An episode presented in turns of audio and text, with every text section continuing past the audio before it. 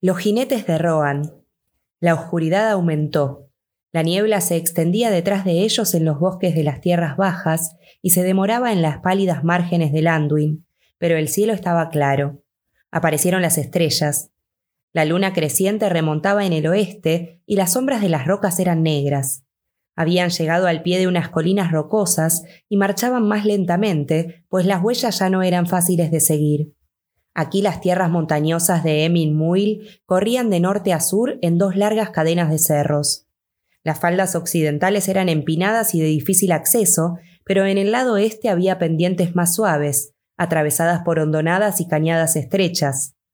Los tres compañeros se arrastraron durante toda la noche por estas tierras descarnadas, subiendo hasta la cima del primero de los cerros, el más elevado, y descendiendo otra vez a la oscuridad de un valle profundo y serpeante. Allí descansaron un rato, en la hora silenciosa y fría que precede al alba. La luna se había puesto ante ellos mucho tiempo antes, y arriba titilaban las estrellas. La primera luz del día no había asomado aún sobre las colinas oscuras que habían dejado atrás. Por un momento, Aragón se sintió desorientado. El rastro de los orcos había descendido hasta el valle y había desaparecido. ¿Qué te parece? ¿De qué lado habrán ido? dijo Legolas hacia el norte buscando un camino que lo lleve directamente a Isengard, o a Fangorn, si es ahí donde van como tú piensas, o hacia el sur para encontrar el Entaguas.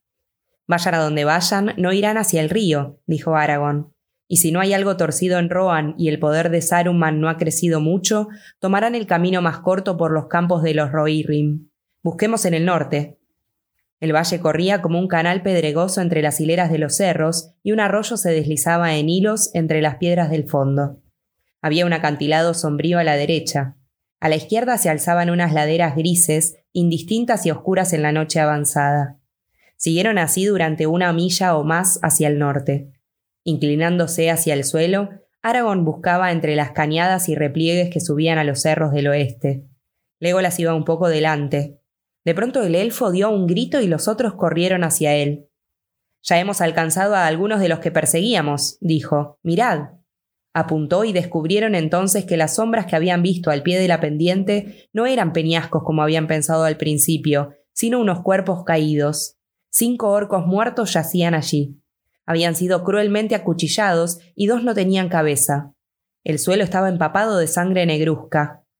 He aquí otro acertijo, dijo Gimli pero necesitaríamos la luz del día y no podemos esperar. De cualquier modo que lo interpretes, no parece desalentador, dijo Legolas. Los enemigos de los orcos tienen que ser amigos nuestros. ¿Vive alguna gente en estos montes? No, dijo Aragón. Los Rohirrim vienen aquí raramente y estamos lejos de Minas Tirith. Pudiera ser que un grupo de hombres estuviese aquí de casa por razones que no conocemos. Sin embargo, se me ocurre que no. ¿Qué piensas entonces? preguntó Gimli. Pienso que el enemigo trajo consigo a su propio enemigo, respondió Aragón. Estos son orcos del norte, venidos de muy lejos. Entre esos cadáveres no hay ningún orco corpulento, con esas extrañas insignias. Hubo aquí una pelea, me parece. No es cosa rara entre estas pérfidas criaturas. Quizá discutieron a propósito del camino. O a propósito de los cautivos, dijo Gimli. Esperemos que tampoco los hayan matado a ellos. Aragón examinó el terreno en un amplio círculo, pero no pudo encontrar otras huellas de la lucha. Prosiguieron la marcha. El cielo del este ya palidecía. Las estrellas se apagaban y una luz gris crecía lentamente. Un poco más al norte llegaron a una cañada donde un arroyuelo diminuto, descendiendo y serpeando, había abierto un sendero pedregoso. En medio crecían algunos arbustos y había matas de hierba a los costados. Al fin, dijo Aragón, Aquí están las huellas que buscamos. Arroyo arriba, este es el camino por el que fueron los orcos luego de la discusión. Rápidamente los perseguidores se volvieron y tomaron el nuevo sendero. Recuperados luego de una noche de descanso, iban saltando de piedra en piedra. Al fin llegaron a la cima del cerro gris y una brisa repentina les sopló en los cabellos y les agitó las capas, el viento helado del alba. Volviéndose, vieron por encima del río las colinas lejanas envueltas en luz. El día irrumpió en el cielo. El limbo rojo del sol se asomó por encima de las estribaciones oscuras. Ante ellos, hacia el oeste, se extendía el mundo, silencioso, gris, informe. Pero aún mientras miraban, las sombras de la noche se fundieron, la tierra despertó y se coloreó otra vez. El verde fluyó sobre las praderas de Roan, las nieblas blancas fulguraron en el agua de los valles, y muy lejos a la izquierda, a treinta leguas o más, azules y purpúreas se alzaron las montañas blancas en picos de azabache, y la luz incierta de la mañana brilló en las cumbres coronadas de nieve. Gondor, Gondor, gritó Aragorn. Ojalá pueda volver a contemplarte en las horas más felices. No es tiempo aún de que vaya hacia el sur en busca de tus claras corrientes. Gondor, Gondor entre las montañas y el mar. El viento del oeste sopla aquí. La luz sobre el árbol de plata cae como una lluvia centelleante en los jardines de los reyes antiguos. Oh muros orgullosos, torres blancas, oh alada corona y trono de oro. Oh Gondor, Gondor, ¿contemplarán los hombres el árbol de plata o el viento del oeste soplará de nuevo entre las montañas y el mar. Ahora en marcha, dijo apartando los ojos del sur y buscando en el oeste y el norte el camino que habían de seguir. El monte sobre el que estaban ahora descendía abruptamente ante ellos. Allá abajo, a unas cuarenta yardas, corría una cornisa amplia y escabrosa que concluía bruscamente al borde de un precipicio, el muro oriental de Rohan. Así terminaban las Emim Muil y las llanuras verdes de los Rohirrim se extendían ante ellos hasta perderse de vista. Mirad, gritó Legolas, apuntando al cielo pálido. Ahí está de nuevo el águila. Vuela muy alto. Parece que estuviera alejándose, de vuelta al norte y muy rápidamente. Mirad. No, ni siquiera mis ojos pueden verla, mi buen Legolas, dijo Aragorn. Tiene que estar en verdad muy lejos. Me pregunto en qué andará y si será la misma ave que vimos antes. Pero mirad, alcanzo a ver algo más cercano y más urgente, una cosa que se mueve en la llanura. Muchas cosas se mueven, dijo Legolas. Es una gran compañía a pie, pero no puedo decir más ni ver qué clase de gente es esa. Están a muchas leguas, doce me parece, aunque es difícil estimar la distancia en esa llanura uniforme. Pienso, sin embargo, que ya no necesitamos de ninguna huella que nos diga qué camino hemos de tomar, dijo Gimli encontremos una senda que nos lleve a los llanos tan rápido como sea posible. No creo que encuentres un camino más rápido que el de los orcos, dijo Aragorn. Continuaron la persecución, ahora a la clara luz del día. Parecía como si los orcos hubiesen escapado a marcha forzada.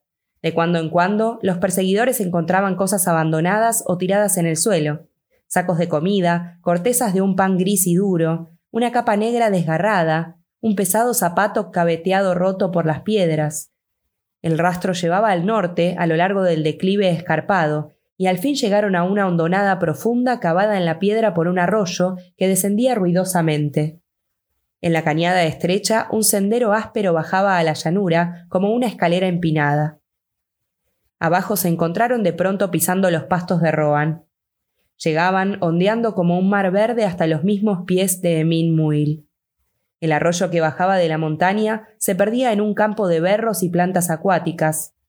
Los compañeros podían oír cómo se alejaba murmurando por túneles verdes, descendiendo poco a poco hacia los pantanos del valle de Lentaguas allá lejos. Parecía que hubieran dejado el invierno aferrado a las montañas de detrás. Aquí el aire era más dulce y tibio y levemente perfumado, como si la primavera ya se hubiera puesto en movimiento y la savia estuviese fluyendo de nuevo en las hierbas y hojas. Legolas respiró hondamente, como alguien que toma un largo trago luego de haber tenido mucha sed en lugares estériles. Ah, el olor a verde, dijo. Es mejor que muchas horas de sueño. Corramos. Los pies ligeros pueden correr rápidamente aquí, dijo Aragón. Más rápido quizá que unos orcos calzados con zapatos de hierro. Esta es nuestra oportunidad de recuperar la ventaja que nos llevan. Fueron en fila, corriendo como lebreles detrás de un rastro muy nítido, llevando una luz encendida en los ojos. La franja de hierba que señalaba el paso de los orcos iba hacia el oeste. Los dulces pastos de Rohan habían sido aplastados y ennegrecidos. De pronto Aragón dio un grito y se volvió a un lado. Un momento, exclamó. No me sigáis todavía. Corrió rápidamente a la derecha, alejándose del rastro principal, pues había visto unas huellas que iban en esa dirección, apartándose de las otras las marcas de unos pies pequeños y descalzos. Estas huellas, sin embargo, no se alejaban mucho antes de confundirse otra vez con pisadas de orcos, que venían también desde el rastro principal, de atrás y adelante, y luego se volvían en una curva y se perdían de nuevo en las hierbas pisoteadas. En el punto más alejado, Aragorn se inclinó y recogió algo del suelo. Luego corrió de vuelta.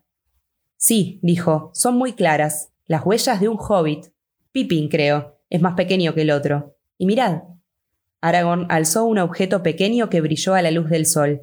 Parecía el brote nuevo de una hoja de haya, hermoso y extraño en esa llanura sin árboles. Broche de una capa élfica, gritaron juntos Legolas y Gimli. Las hojas de Lorien no caen inútilmente, dijo Aragorn. Esta no fue dejada aquí por casualidad, sino como una señal para quienes vinieran detrás. Pienso que Pippin se desvió de las huellas con este propósito. Entonces al menos él está vivo, dijo Gimli, y aún puede usar la cabeza y también las piernas. Esto es alentador. Nuestra persecución no es en vano. Esperemos que no haya pagado demasiado cara esa audacia, dijo Legolas. Vamos, sigamos adelante. El pensamiento de esos alegres jóvenes llevados como ganado me encoge el corazón. El sol subió al mediodía y luego bajó lentamente por el cielo.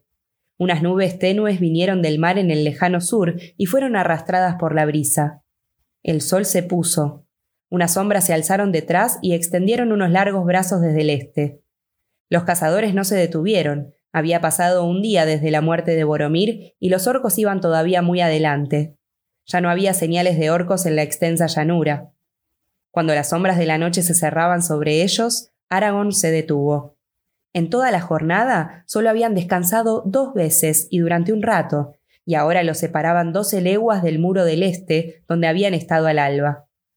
Nos encontramos ante una difícil elección, dijo Aragón. ¿Descansaremos de noche o seguiremos adelante mientras tengamos voluntad y fuerzas?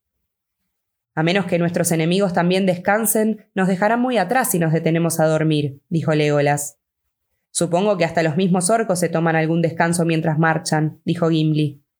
Los orcos viajan raras veces por terreno descubierto y a la luz del sol, como parece ser el caso, dijo Legolas. Ciertamente no descansarán durante la noche. Pero si marchamos de noche, no podremos seguir las huellas, dijo Gimli. El rastro es recto, y no se desvía ni a la izquierda ni a la derecha hasta donde alcanzo a ver, dijo Legolas. Quizás yo pudiera guiaros en la oscuridad y sin perder el rumbo, dijo Aragón. Pero si nos extraviásemos o ellos se desviaran, cuando volviese la luz nos retrasaríamos mucho mientras encontramos de nuevo el rastro. Hay algo más, dijo Gimli. Solo de día podemos ver si alguna huella se separa de las otras. Si un prisionero escapa y si se llevan a uno, al este, digamos, al río Grande, hacia Mordor, podemos pasar junto a alguna señal y no enterarnos nunca. Eso es cierto, dijo Aragón. Pero si hasta ahora no he interpretado mal los signos, los orcos de la mano blanca son los más numerosos y toda la compañía se encamina a Isengard. El rumbo actual corrobora mis presunciones. Sin embargo, no convendría fiarse de las intenciones de los orcos, dijo Gimli. ¿Y una huida? En la oscuridad quizá no hubiéramos visto las huellas que te llevaron al broche. Los orcos habrán doblado las guardias desde entonces, y los prisioneros estarán cada vez más cansados, dijo Legolas. No habrá ninguna otra huida, no sin nuestra ayuda. No se me ocurre ahora cómo podremos hacerlo, pero primero hay que darles alcance. Y sin embargo yo mismo, enano de muchos viajes, y no el menos resistente, no podría ir corriendo hasta Isengard sin hacer una pausa, dijo Gimli. A mí también se me encoge el corazón y preferiría partir cuanto antes, pero ahora tengo que descansar un poco para correr mejor. Y si decidimos descansar, la noche es el tiempo adecuado. Dije que era una elección difícil, dijo Aragón. ¿Cómo concluiremos este debate? Tú eres nuestro guía, dijo Gimli, y el cazador experto. Tienes que elegir. El corazón me incita a que sigamos, dijo Legolas, pero tenemos que mantenernos juntos. Seguiré tu consejo. Habéis elegido un mal árbitro, dijo Aragón. Desde que cruzamos el Argonaz, todas mis decisiones han salido mal. Hizo una pausa, mirando al norte y al oeste en la noche creciente. No marcharemos de noche, dijo al fin. El peligro de no ver las huellas o alguna señal de otras idas y venidas me parece el más grave. Si la luna diera bastante luz, podríamos aprovecharla, pero ay, se pone temprano y es aún pálida y joven. Y esta noche está amortajada, además, murmuró Gimli. Ojalá la dama nos hubiera dado una luz, como el regalo que le dio a Frodo. La necesitará más aquel a quien le fue destinada, dijo Aragón. Es él quien lleva adelante la verdadera búsqueda. La nuestra es solo un asunto menor entre los grandes acontecimientos de la época. una persecución vana, quizá, que ninguna elección mía podría estropear o corregir. Bueno, he elegido, de modo que aprovechemos el tiempo como mejor podamos. Aragón se echó al suelo y cayó enseguida en un sueño profundo, pues no dormía desde que pasaran la noche a la sombra de Tolbrandir. Despertó y se levantó antes que el alba asomara en el cielo. Gimli estaba aún profundamente dormido, pero Legolas, de pie, miraba hacia el norte en la oscuridad, pensativo y silencioso, como un árbol joven en la noche sin viento. Están de veras muy lejos, dijo tristemente volviéndose a Aragón. El corazón me dice que no han descansado esta noche. Ahora solo un águila podría alcanzarlos. De todos modos tenemos que seguirlos, como no sea posible, dijo Aragón. Inclinándose despertó al enano. Arriba, hay que partir, dijo. El rastro está enfriándose. Pero todavía es de noche, dijo Gimli. Ni siquiera Legolas subido a una loma podría verlos, no hasta que salga el sol. Temo que ya no estén al alcance de mis ojos, ni desde una loma o en la llanura, a la luz de la luna o a la luz del sol, dijo Legolas. Donde la vista falla, la tierra puede traernos algún rumor, dijo Aragón. La tierra ha de quejarse bajo esas patas odiosas. Aragón se tendió en el suelo con la oreja apretada contra la hierba. Allí se quedó, muy quieto, tanto tiempo que Gimli se preguntó si no se habría desmayado o se habría quedado dormido otra vez. El alba llegó con una luz temblorosa y una luz gris creció lentamente alrededor. Al fin Aragón se incorporó y los otros pudieron verle la cara, pálida, enjuta, de ojos turbados. El rumor de la tierra es débil y confuso, dijo. No hay nadie que camine por aquí, en un radio de muchas millas. Las pisadas de nuestros enemigos se oyen apagadas y distantes. Pero hay un rumor claro y distinto de cascos de caballo. Se me ocurre que ya antes los oí, aún mientras dormía tendido en la hierba, y que perturbaron mis sueños. Caballos que galopaban en el oeste. Pero ahora se alejan más de nosotros, hacia el norte. Me pregunto qué ocurre en este país. Partamos, dijo Legolas. Así comenzó el tercer día de persecución. Durante todas esas largas horas de nubes y sol caprichosos, apenas hicieron una pausa, ya caminando, ya corriendo, como si ninguna fatiga pudiera consumir el fuego que los animaba. Hablaban poco. Cruzaron aquellas amplias soledades y las capas élficas se confundieron con el gris verdoso de los campos. Aún al sol frío del mediodía, pocos ojos que no fuesen ojos élficos hubiesen podido verlos. A menudo agradecían de corazón a la dama de Lorien por las lembas que les había regalado, pues comían un poco y recobraban enseguida las fuerzas sin necesidad de dejar de correr. Durante todo el día la huella de los enemigos se alejó en línea recta hacia el noreste, sin interrumpirse ni desviarse una sola vez. Cuando el día declinó una vez más, llegaron a unas largas pendientes sin árboles donde el suelo se elevaba hacia una línea de lomas bajas. El rastro de los orcos se hizo más borroso a medida que doblaba hacia el norte, acercándose a las lomas, pues el suelo era allí más duro y la hierba más escasa. Lejos a la izquierda, el río en Taguas serpeaba como un hilo de plata en un suelo verde. Nada más se movía. Aragón se asombraba a menudo de que no vieran ninguna señal de bestias o de hombres. Las moradas de los Rohirrim se alzaban casi todas en el sur, a muchas leguas de allí, en las estribaciones boscosas de las montañas blancas, ahora ocultas entre nieblas y nubes. Sin embargo, los señores de los caballos habían tenido en otro tiempo muchas tropillas y establos en Stemnet, esta región oriental del reino, y los jinetes la habían recorrido entonces a menudo, de un extremo a otro, viviendo en campamentos y tiendas, aún en los meses invernales. Pero ahora toda la tierra estaba desierta y había un silencio que no parecía ser la quietud de la paz. Al crepúsculo se detuvieron de nuevo. Ahora ya habían recorrido dos veces doce leguas por las llanuras de Rohan y los muros de Emim Muil se perdían en las sombras del este. La luna brillaba confusamente en un cielo nublado, aunque daba un poco de luz y las estrellas estaban veladas. Ahora me permitiría menos que nunca un tiempo de descanso o una pausa en la casa, dijo Legolas. Los orcos han corrido ante nosotros como perseguidos por los látigos del mismísimo Sauron. Temo que hayan llegado al bosque y las colinas oscuras, y que ya estén a la sombra de los árboles. Los dientes de Gimli rechinaron. Amargo fin de nuestras esperanzas y todos nuestros afanes, dijo. De las esperanzas quizá, pero no de los afanes, dijo Aragón. No volveremos atrás. Sin embargo, me siento cansado. Se volvió a mirar el camino por donde habían venido hacia la noche, que ahora se apretaba en el este. Hay algo extraño en esta región. No me fío del silencio. No me fío ni siquiera de la luna pálida. Las estrellas son débiles, y me siento cansado como pocas veces antes, cansado como nunca lo está ningún montaraz, si tiene una pista clara que seguir. Hay alguna voluntad que da rapidez a nuestros enemigos y levanta ante nosotros una barrera invisible, un cansancio del corazón más que de los miembros. Cierto, dijo Legolas, lo he sabido desde que bajamos de Emin Muil, pues esa voluntad no está detrás de nosotros, sino delante. Apuntó por encima de las tierras de Rohan hacia el oeste oscuro, bajo la luna creciente. Saruman, murmuró Aragón. Pero no nos hará volver. Nos detendremos una vez más, eso sí, pues mirad, la luna misma está hundiéndose en nubes. Hacia el norte, entre las lomas y los pantanos, irá nuestra ruta cuando vuelva el día. Como otras veces, Legolas fue el primero en despertar, si en verdad había dormido. Despertad, despertad, gritó. Es un amanecer rojo. Cosas extrañas nos esperan en los lindes del bosque. Buenas o malas, no lo sé, pero nos llaman. Despertad. Los otros se incorporaron de un salto y casi enseguida se pusieron de nuevo en marcha. Poco a poco las lomas fueron acercándose.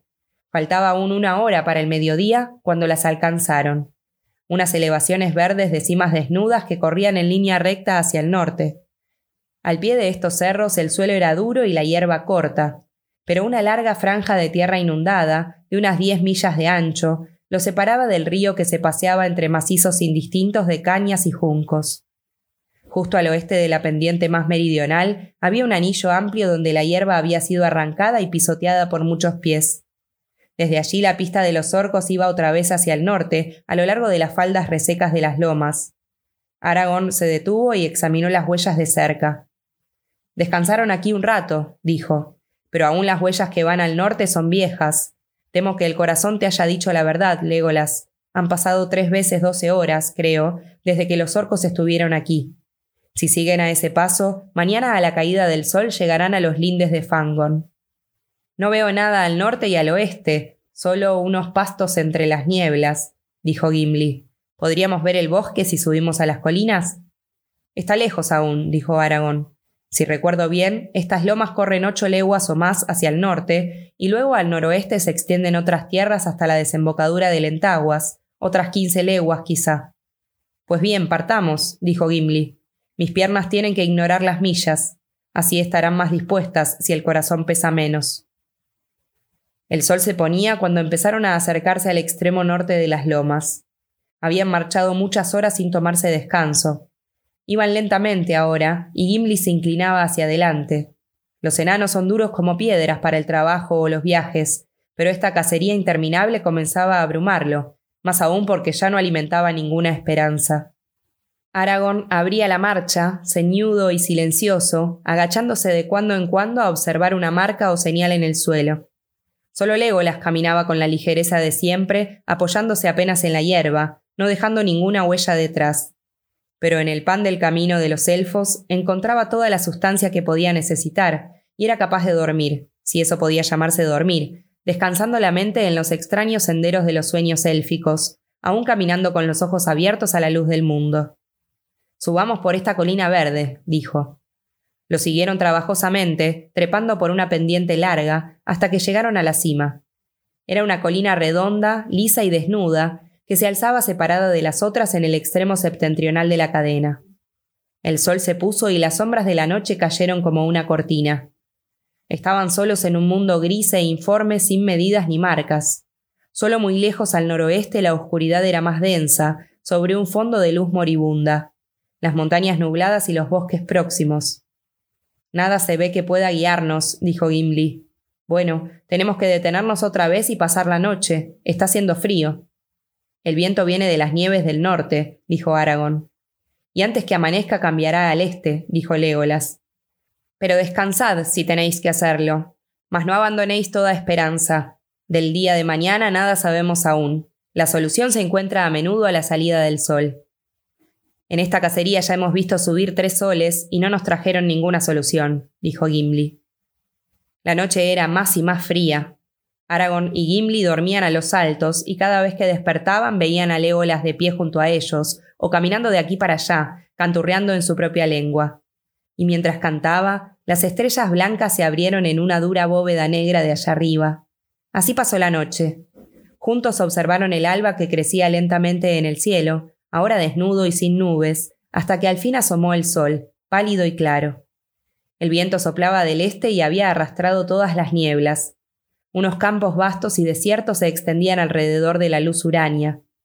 Adelante y al este vieron las tierras altas y ventosas de las mesetas de Rohan, que habían vislumbrado días antes desde el río Grande. Al noroeste se adelantaba el bosque oscuro de Fangorn.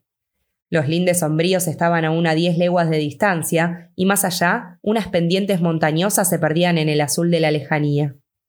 En el horizonte, como flotando sobre una nube gris, brillaba la cabeza blanca del majestuoso Mecedras, el último pico de las montañas nubladas. El Entagua salía del bosque e iba al encuentro de las montañas, corriendo ahora por un cauce estrecho, entre barrancas profundas. Las huellas de los orcos dejaron las lomas y se encaminaron al río. Siguiendo con ojos penetrantes el rastro que llevaba al río y luego el curso del río hasta el bosque, Aragón vio una sombra en el verde distante, una mancha oscura que se movía rápidamente. Se arrojó al suelo y escuchó otra vez con atención. Pero Legolas, de pie junto a él, protegiéndose los brillantes ojos élficos con una mano larga y delgada, no vio una sombra, ni una mancha, sino las figuras pequeñas de unos jinetes, muchos jinetes, y en las puntas de las lanzas el reflejo matinal, como el centelleo de unas estrellas diminutas que los ojos no alcanzaban a ver. Lejos detrás de ellos, un humo oscuro se elevaba en delgadas volutas. El silencio reinaba en los campos desiertos de alrededor, y Gimli podía oír el aire que se movía en las hierbas. Jinetes, exclamó Aragorn incorporándose bruscamente. Muchos jinetes montados en corceles rápidos vienen hacia aquí. Sí, dijo Legolas, son ciento cinco. Los cabellos son rubios y las espadas brillantes. El jefe es muy alto. Aragorn sonrió. Penetrantes son los ojos de los elfos, dijo. No, los jinetes están a poco más de cinco leguas, dijo Legolas. Cinco leguas o una, dijo Gimli. No podemos escapar en esta tierra desnuda. ¿Los esperaremos aquí o seguiremos adelante? Esperaremos, dijo Aragón. Estoy cansado y la cacería ya no tiene sentido. Al menos otros se nos adelantaron, pues esos jinetes vienen cabalgando por la pista de los orcos. Quizá nos den alguna noticia. O lanzas, dijo Gimli. Hay tres monturas vacías, pero no veo ningún hobbit, dijo Legolas. No hablé de buenas noticias, dijo Aragón, pero buenas o malas las esperaremos aquí. Los tres compañeros dejaron la cima de la loma, donde podían ser un blanco fácil contra el cielo claro, y bajaron lentamente por la ladera norte. Un poco antes de llegar a los pies de la loma y envolviéndose en las capas, se sentaron juntos en las hierbas marchitas. El tiempo pasó lenta y pesadamente. Había un viento leve que no dejaba de soplar. Gimli no estaba tranquilo. ¿Qué sabes de esos hombres a caballo, Aragón? dijo. ¿Nos quedaremos aquí sentados esperando una muerte súbita?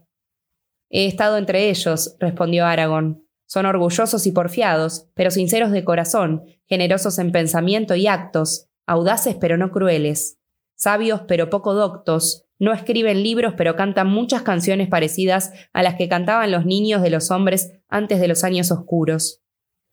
Mas no sé qué ha ocurrido aquí en los últimos tiempos y en qué andan ahora los Rohirrim, acorralados quizás entre el traidor Saruman y la amenaza de Sauron. Han sido mucho tiempo amigos de la gente de Gondor, aunque no son parientes.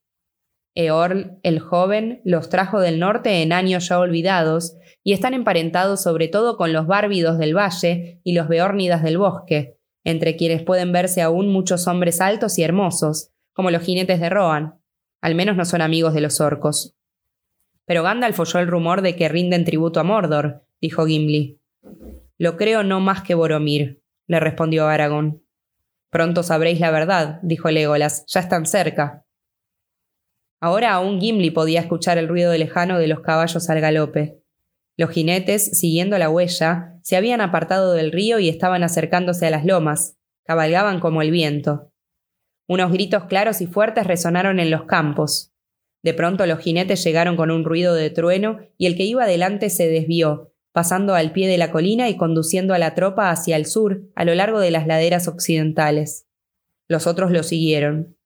una larga fila de hombres en cota de malla, rápidos, resplandecientes, terribles y hermosos. Los caballos eran de gran alzada, fuertes y de miembros ágiles. Los pelajes grises relucían, las largas colas flotaban al viento, las melenas habían sido trenzadas sobre los pescuezos altivos. Los hombres que los cabalgaban armonizaban con ellos. Grandes, de piernas largas, los cabellos rubios como el lino asomaban bajo los cascos ligeros y les caían en largas trenzas por la espalda. Las caras eran serias y fuertes. Venían esgrimiendo unas altas lanzas de fresno y unos escudos pintados les colgaban sobre las espaldas. En los cinturones llevaban unas espadas largas y las lustrosas camisas de malla les llegaban a las rodillas. Galopaban en parejas, y aunque de cuando en cuando uno de ellos se alzaba en los estribos y miraba adelante y a los costados, no parecieron advertir la presencia de los tres extraños que estaban sentados en silencio y los observaban. La tropa casi había pasado cuando Aragorn se incorporó de pronto y llamó en voz alta. ¿Qué noticias hay del norte, jinetes de Rohan? Con una rapidez y habilidad asombrosas, los jinetes refrenaron los caballos, dieron media vuelta y regresaron a la carrera. Pronto los tres compañeros se encontraron dentro de un anillo de jinetes que se movían en círculos, subiendo y bajando por la falda de la colina y acercándose cada vez más. Aragorn esperaba de pie, en silencio, y los otros estaban sentados sin moverse, preguntándose qué resultaría de todo esto. Sin una palabra o un grito, de súbito, los jinetes se detuvieron. Un muro de lanzas apuntaba hacia los extraños, y algunos de los hombres esgrimían arcos tendidos, con las flechas en las cuerdas. Luego uno de ellos se adelantó, un hombre alto, más alto que el resto. Sobre el yelmo le flotaba como una cresta una cola de caballo blanca. El hombre avanzó hasta que la punta de la lanza tocó casi el pecho de Aragorn. Aragorn no se movió. ¿Quién eres y qué haces en esta tierra? dijo el jinete hablando en la lengua común del oeste, y con una entonación y de una manera que recordaba a Boromir, hombre de Gondor. Me llaman Trancos, dijo Aragorn. Vengo del norte, estoy cazando orcos. El jinete se apeó. Le dio la lanza a otro que se acercó a caballo y desmontó junto a él. Sacó la espada y se quedó mirando de frente a Aragón, atentamente y no sin asombro. Al fin habló de nuevo. En un principio pensé que vosotros mismos erais orcos, dijo, pero veo ahora que no es así. En verdad conocéis poco de orcos si esperáis cazarlos de esta manera. Eran rápidos y muy numerosos e iban bien armados. Si los hubieseis alcanzado, los cazadores se habrían convertido pronto en presas. Pero hay algo raro en ti, Trancos. Dos ojos claros y brillantes se clavaron de nuevo en el montaraz. No es nombre de hombres el que tú me dices. Y esas ropas vuestras también son raras. ¿Salisteis de la hierba? ¿Cómo escapasteis a nuestra vista? ¿Sois elfos? No, dijo Aragorn. Solo uno de nosotros es un elfo, Legolas del reino de los bosques en el distante bosque negro. Pero pasamos por los Florien y nos acompañan los dones y favores de la dama. El jinete los miró con renovado asombro, pero los ojos se le endurecieron. Entonces hay una dama en el bosque dorado, como dicen las viejas historias, exclamó. Pocos escapan a las redes de esa mujer, dicen. Extraños días. Pero si ella os protege, quizás entonces seáis también echadores de redes y hechiceros. Miró de pronto fríamente a Legolas y a Gimli. ¿Por qué estáis tan callados? preguntó. Gimli se incorporó y se plantó firmemente en el suelo, con los pies separados y una mano en el mango del hacha. Le brillaban los ojos, coléricos. Dame tu nombre, señor de caballos, y te diré el mío y también algo más, dijo. En cuanto a eso, dijo el jinete observando desde arriba al enano, el extraño tiene que darse a conocer primero. No obstante, te diré que me llamo Eomer, hijo de Eomund, y soy tercer mariscal de la marca de los jinetes. Entonces Eomer, hijo de Eomund, tercer mariscal de la marca de los jinetes, permite que Gimli, el enano, hijo de Gloin, te advierta que no digas necedades. Habla mal de lo que es hermoso más allá de tus posibilidades de comprensión, y solo el poco entendimiento podría excusarte. Los ojos de Eomer relampaguearon y los hombres de Rohan murmuraron airadamente y cerraron el círculo, adelantando sus lanzas. Te rebanaría la cabeza, señor enano, si se alzara un poco más del suelo, dijo Eomer. El enano no está solo, dijo Legolas poniendo una flecha y tendiendo el arco con unas manos tan rápidas que la vista no podía seguirlas. Morirías antes de que alcanzaras a golpear. Eomer levantó la espada y las cosas pudieron haber ido mal, pero Aragón saltó entre ellos alzando la mano. Perdón, Eomer, gritó. Cuando sepas más, entenderás por qué has molestado a mis compañeros. No queremos ningún mal para Rohan, ni para ninguno de los que ahí habitan, sean hombres o caballos. ¿No oirás nuestra historia antes de atacarnos? La oiré, dijo Eomer, bajando la hoja. Pero sería prudente que quienes andan de un lado a otro por la marca de los jinetes fueran menos orgullosos en estos días de incertidumbre. Primero dime tu verdadero nombre. Primero dime a quién sirves, replicó Aragón. ¿Eres amigo o enemigo de Sauron, el señor oscuro de Mordor? Solo sirvo al señor de la marca, el rey Theoden, hijo de Zengel, respondió Eomer. No servimos al poder del lejano país negro, pero tampoco estamos en guerra con él, y si estás huyendo de Sauron, será mejor que dejes estas regiones. Hay dificultades ahora en todas nuestras fronteras y estamos amenazados.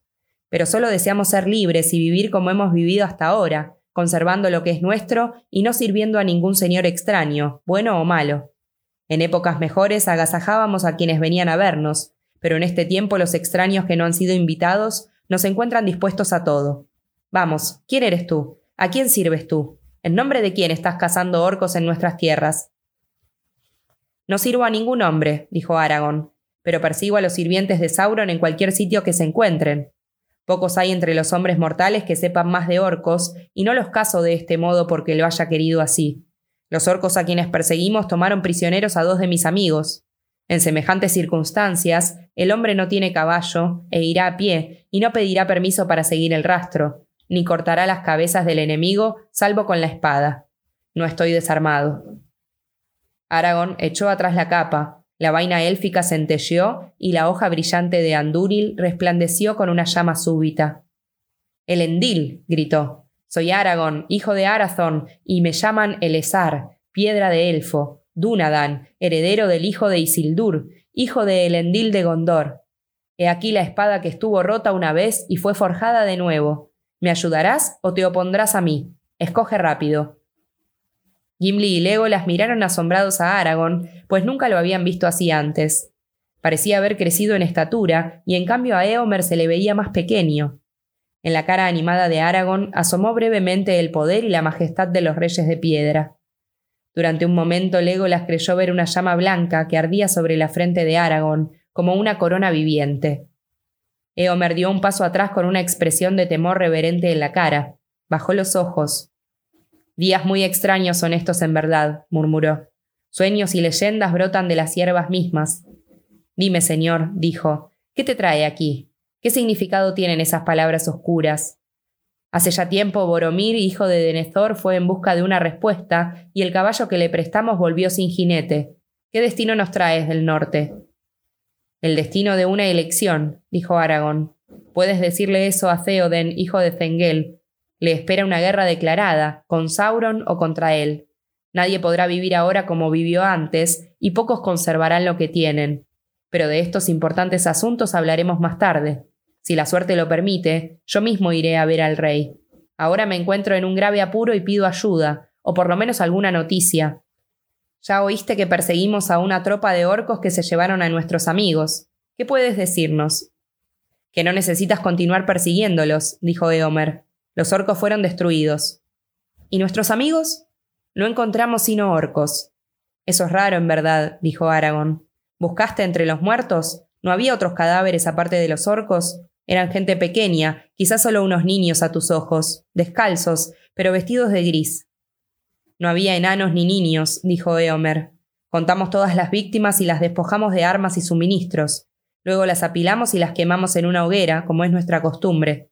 Las cenizas humean aún. No hablamos de enanos o de niños, dijo Gimli. Nuestros amigos eran hobbits. Hobbits, dijo Eomer. ¿Qué es eso? Un nombre extraño. Un nombre extraño para una gente extraña, dijo Gimli. Pero estos nos eran muy queridos. Ya habéis oído en Rohan, parece, las palabras que perturbaron a Minas Tirith. Hablaban de un mediano. Estos hobbits son medianos. Medianos, rió el jinete que estaba junto a Eomer. Medianos pero son solo una gentecita que aparece en las viejas canciones y los cuentos infantiles del norte. ¿Dónde estamos? ¿En el país de las leyendas o en una tierra verde a la luz del sol? Un hombre puede estar en ambos sitios, dijo Aragón. Pues no nosotros, sino otras gentes que vendrán más tarde, contarán las leyendas de este tiempo. La tierra verde, dices, buen asunto para una leyenda, aunque te pasees por ella a la luz del día. El tiempo apura, dijo el jinete sin prestar oídos a Aragón. Tenemos que darnos prisa hacia el sur, señor. Dejemos que esta gente se ocupen de sus propias fantasías, o atémoslo para llevarlos ante el rey. Paz, Eothain, dijo Eomer en su propia lengua. Déjame un rato. Dile a los Eoreds que se junten en el camino y que se preparen para cabalgar hasta Lentaguas. Eothain se retiró murmurando entre dientes y les habló a los otros. La tropa se alejó y dejó solo a Eomer con los tres compañeros. Todo lo que cuentas es extraño, Aragón, dijo. Sin embargo, dices la verdad, es evidente. Los hombres de la marca no mienten nunca, y por eso mismo no se los engaña con facilidad. Pero no has dicho todo. ¿No hablarás ahora más a fondo de tus propósitos para que yo pueda decidir? Salí de Imladris, como se la llama en los cantos, hace ya muchas semanas, respondió Aragón. Conmigo venía Boromir de Minas Tirith. Mi propósito era llegar a esa ciudad con el hijo de Denethor para ayudar a su gente en la guerra contra Sauron, pero la compañía con quien he viajado perseguía otros asuntos. De esto no puedo hablar ahora. Gandalf el Gris era nuestro guía. Gandalf, exclamó Eomer. Gandalf Capagris, como se lo conoce en la marca. Pero te advierto que el nombre de Gandalf ya no es una contraseña para llegar al rey. Ha sido huésped del reino muchas veces en la memoria de los hombres, yendo y viniendo a su antojo, luego de unos meses o luego de muchos años. Es siempre el heraldo de acontecimientos extraños, un portador del mal, dicen ahora algunos.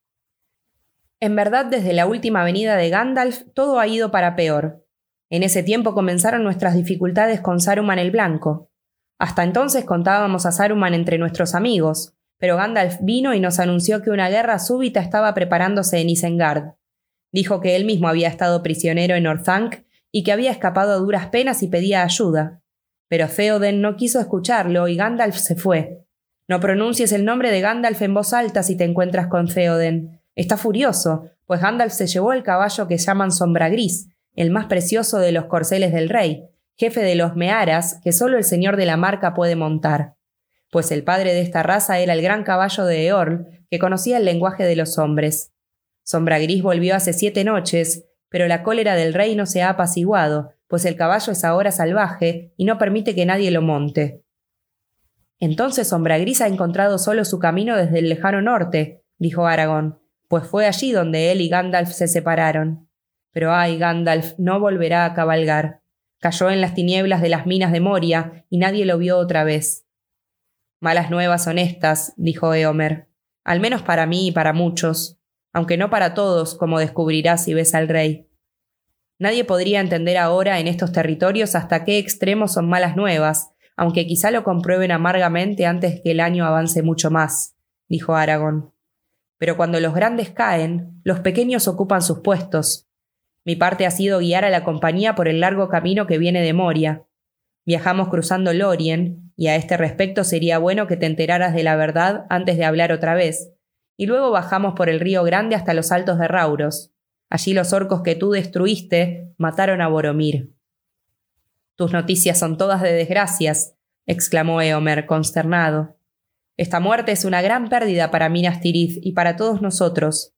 Boromir era un hombre digno, todos lo alababan. Pocas veces venía a la marca, pues estaba siempre en las guerras de las fronteras del este, pero yo lo conocí. Me recordaba más a los rápidos hijos de Eorl que a los graves hombres de Gondor, y hubiera sido un gran capitán. Pero nada sabíamos de esta desgracia en Gondor. ¿Cuándo murió?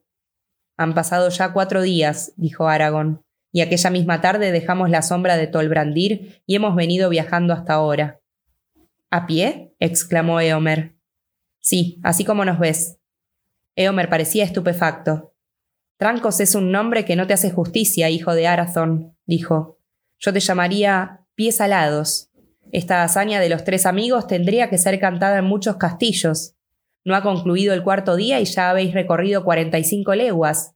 Fuerte es la raza del Endil. Pero ahora, señor, ¿cómo podría ayudarte? Tendría que volver enseguida a avisar a Theoden. He hablado con cierta prudencia ante mis hombres. Es cierto que aún no estamos en guerra declarada con el país negro, y algunos, próximos a la oreja del rey, dan consejos cobardes, pero la guerra se acerca. No olvidamos nunca nuestra vieja alianza con Gondor, y cuando ellos luchen los ayudaremos. Así pienso yo y todos aquellos que me acompañan. La marca del Este está a mi cuidado, el distrito del tercer mariscal, y he sacado de aquí todas las manadas y las gentes que las cuidan, dejando solo unos pocos guardias y centinelas. ¿Entonces no pagáis tributo a Sauron? preguntó Gimli. Ni ahora ni nunca, dijo Eomer, y un relámpago le pasó por los ojos. Aunque he oído hablar de esa mentira. Hace algunos años el señor del país negro deseó comprarnos algunos caballos a buen precio, pero nos rehusamos, pues emplean las bestias para malos propósitos. Entonces mandó una tropa de orcos que saquearon nuestras tierras y se llevaron lo que pudieron, eligiendo siempre los caballos negros. De estos pocos quedan ahora. Por esa razón nuestra enemistad con los orcos tiene un sabor amargo. Pero en este momento nuestra mayor preocupación es Aruman. Se ha declarado señor de todos estos territorios y desde hace varios meses estamos en guerra. Ha reclutado orcos y jinetes de lobos y hombres malignos y nos cerró los caminos de El Paso, y así es posible que nos asalten desde el este y el oeste. No es bueno toparse con semejante enemigo, un mago a la vez astuto y habilidoso que tiene muchos disfraces. Va de un lado a otro, dicen, encapuchado y envuelto en una capa, muy parecido a Gandalf, como muchos recuerdan ahora. Los espías que tiene a su servicio se escurren por todas partes y sus pájaros de mal agüero recorren el cielo. No sé qué fin nos espera y estoy preocupado, pues tengo la impresión de que sus amigos no son todos de Isengard. Pero si vienes a casa del rey, lo verás por ti mismo. ¿No quieres venir? ¿Es vana mi esperanza de que haya sido enviado para ayudarme en estas dudas y aprietos? Iré cuando pueda, dijo Aragón. Ven ahora, dijo Eomer. El heredero de Elendil sería sin duda un fuerte apoyo para los hijos de Eorn en estos tiempos asiagos. Ahora mismo se está librando una batalla en Oestemnet y temo que termine mal para nosotros. En verdad, en este viaje por el norte partí sin autorización del rey y han quedado pocos guardias en la casa. Pero los centinelas me advirtieron que una tropa de orcos bajó de la muralla del este hace tres noches y que algunos de ellos llevaban las insignias blancas de Saruman. De modo que sospechando lo que más temo, una alianza entre Orthanc y la Torre Oscura, me puse a la cabeza de mis Eoreds, hombres de mi propia casa. Alcanzamos a los orcos a la caída de la noche hace ya dos días, cerca de los lindes del bosque de Ent. Allí los rodeamos y ayer al alba libramos la batalla.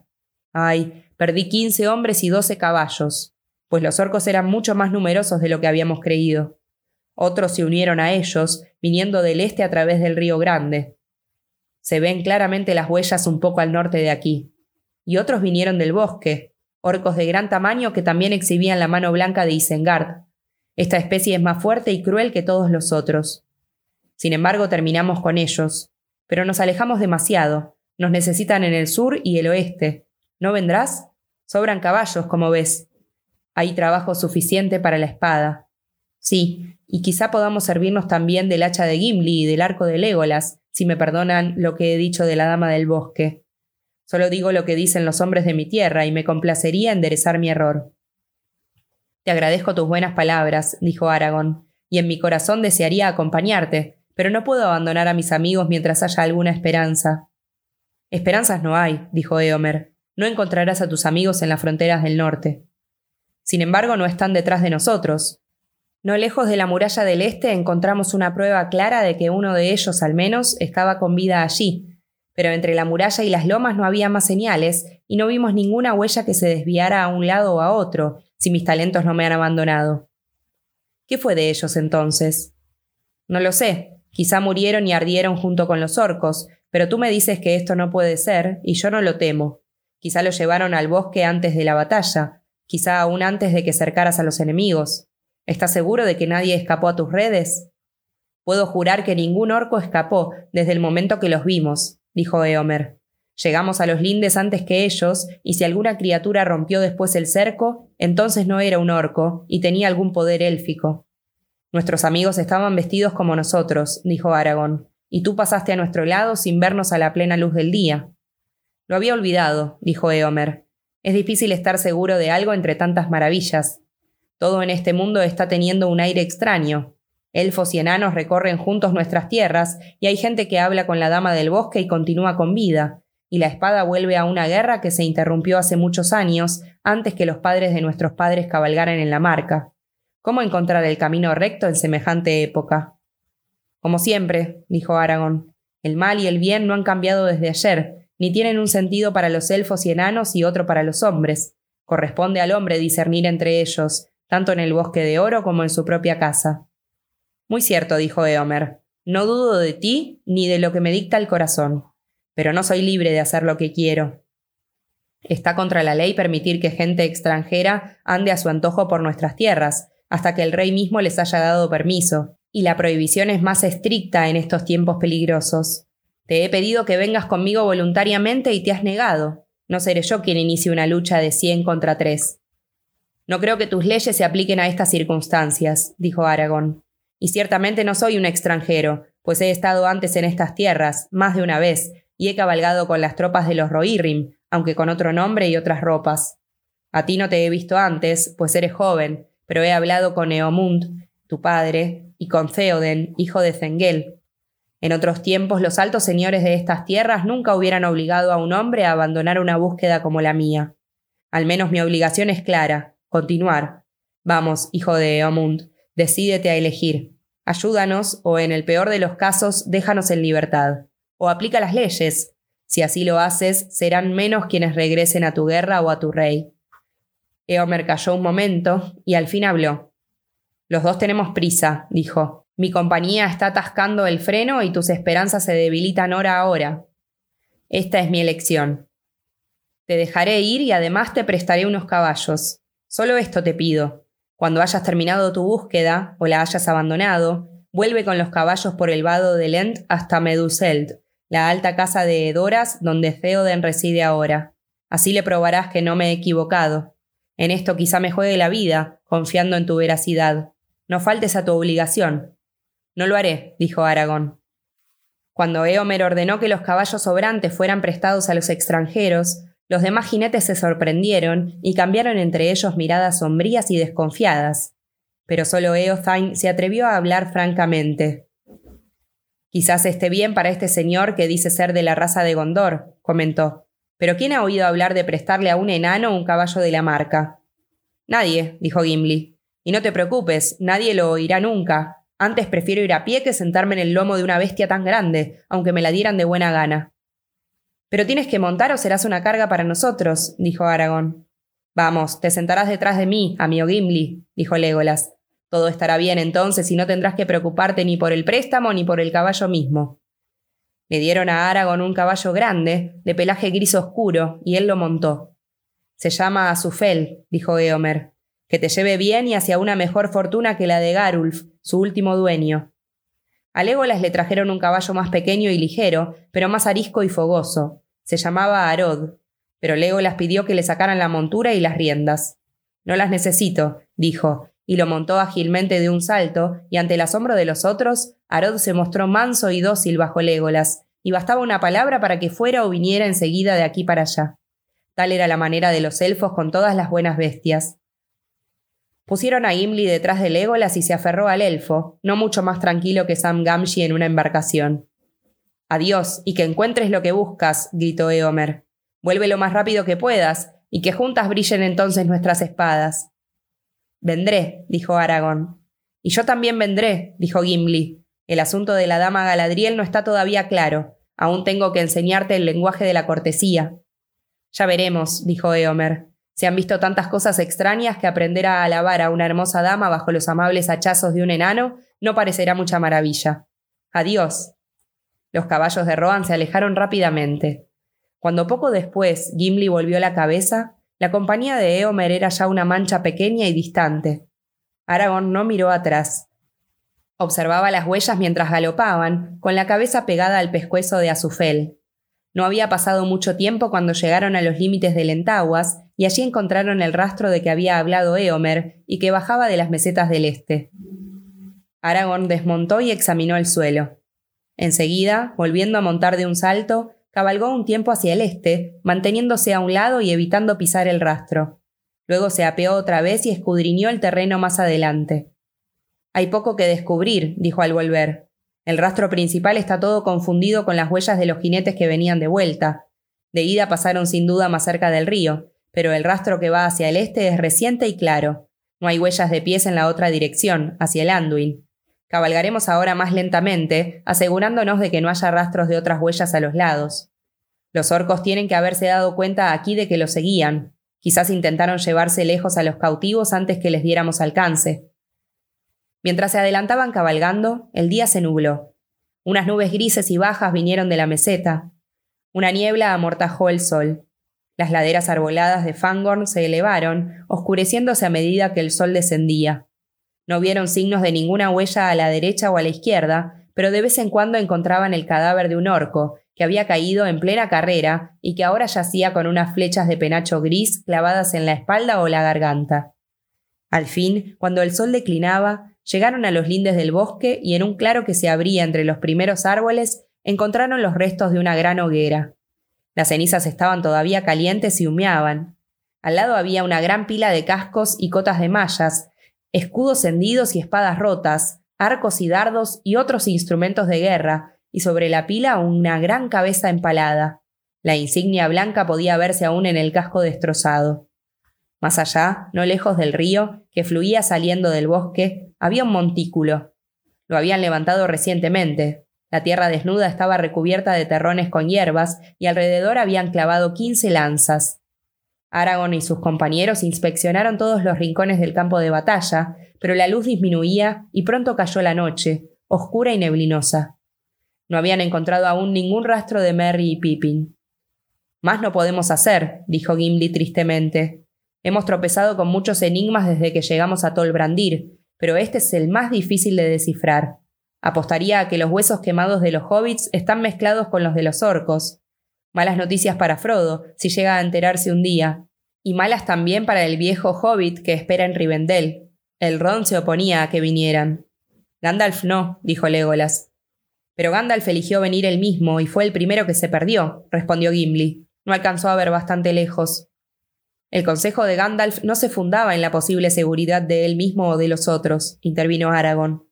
De ciertas empresas podría decirse que es mejor emprenderlas que rechazarlas, aunque el fin se anuncie sombrío. Pero no dejaré todavía este lugar. En todo caso hemos de esperar aquí la luz de la mañana. Acamparon poco más allá del campo de batalla, bajo un árbol frondoso. Parecía un castaño, y sin embargo tenía aún las hojas anchas y ocres del año anterior, como manos secas que mostraban los largos dedos. Murmuraban tristemente en el viento de la noche. Gimli tuvo un escalofrío. Habían traído solo una manta para cada uno. Encendamos un fuego, dijo. El peligro ya no me importa. Que los orcos vengan apretados como falenas de verano alrededor de una vela. Si esos desgraciados hobbits se han perdido en el bosque, quizás este fuego los atraiga. Y quizás atraiga también a otras cosas que no serían ni orcos ni hobbits, dijo Aragón. Estamos cerca de las montañas del traidor Saruman y también en los lindes mismos de Fangorn, y dicen que es peligroso tocar los árboles de ese bosque. Pero los Rohirrim hicieron una gran hoguera aquí ayer mismo, dijo Gimli, y derribaron árboles para el fuego, como puede verse. Y sin embargo pasaron aquí la noche sin que nada los molestara, una vez concluido el trabajo. Eran muchos, dijo Aragón, y no prestan atención a la cólera de Fangorn, pues vienen por aquí raras veces y no se internan entre los árboles. Pero es posible que nuestros caminos nos lleven al corazón del bosque, de modo que cuidado, no cortéis ninguna madera viva. No es necesario, dijo Gimli. Los jinetes han dejado muchas ramas cortadas y hay madera de sobra. Fue a juntar leña y luego se ocupó en preparar y encender un fuego, pero Aragorn se quedó sentado y en silencio, ensimismado, la espalda apoyada contra el tronco corpulento. Mientras Legolas, de pie en el claro, miraba hacia las sombras profundas del bosque, inclinado hacia adelante, como escuchando unas voces que llamaban desde lejos. Cuando el enano hubo obtenido una pequeña llamarada brillante, los tres compañeros se sentaron alrededor, ocultando la luz con las formas encapuchadas. Legolas alzó los ojos hacia las ramas del árbol que se extendían sobre ellos. Mirad, dijo, el árbol está contento con el fuego. Quizá las sombras danzantes les engañaban los ojos, pero cada uno de los compañeros tuvo la impresión de que las ramas se inclinaban a un lado y a otro, poniéndose encima del fuego, mientras que las ramas superiores se doblaban hacia abajo. Las hojas pardas estaban tiesas ahora y se frotaban unas contra otras como manos frías y envejecidas que buscaban el consuelo de las llamas. De pronto hubo un silencio entre ellos, pues el bosque oscuro y desconocido, tan al alcance de la mano, era ahora como una gran presencia meditativa, animada por secretos propósitos. Al cabo de un rato, Legolas habló otra vez. Celeborn nos advirtió que no nos internásemos demasiado en Fangorn, dijo. ¿Sabes tú por qué, Aragorn? ¿Qué son esos cuentos del bosque de que habla Boromir? He oído muchas historias en Gondor y en otras partes, dijo Aragorn, pero si no fuese por las palabras de Celeborn, yo diría que son meras fábulas, que los hombres inventan cuando los recuerdos empiezan a borrarse. Yo había pensado preguntarte si tú sabías la verdad, y si un elfo de los bosques no lo sabe, ¿qué podrá responder un hombre? Tú has viajado más lejos que yo, dijo Legolas. No he oído nada parecido en mi propia tierra, excepto unas canciones que dicen cómo los Onodrin, que los hombres llaman Ents, moraban aquí hace tiempo, pues Fangon es muy viejo, muy viejo, aún para las medidas élficas. Sí, es viejo, tan viejo como el bosque de las quebradas de los túmulos, y mucho más extenso. El Ron dice que están emparentados y que son las últimas plazas fuertes de los bosques de los días antiguos, cuando los primeros nacidos ya iban de un lado a otro, mientras los hombres dormían aún. Sin embargo, Fangorn tiene secreto propio. ¿Qué secreto es ese? No lo sé. Y yo no quiero saberlo, dijo Gimli. Que mi paso no perturbe a ninguno de los moradores de Fangorn. Tiraron a suerte los turnos de guardia, y la primera velada le tocó a Gimli. Los otros se tendieron en el suelo. Casi enseguida se quedaron dormidos. Gimli, dijo Aragorn soñoliento, no lo olvides, Cortar una rama o una ramita de un árbol vivo de Fangorn es peligroso. Pero no te alejes buscando la madera muerta. Antes deja que el fuego se apague.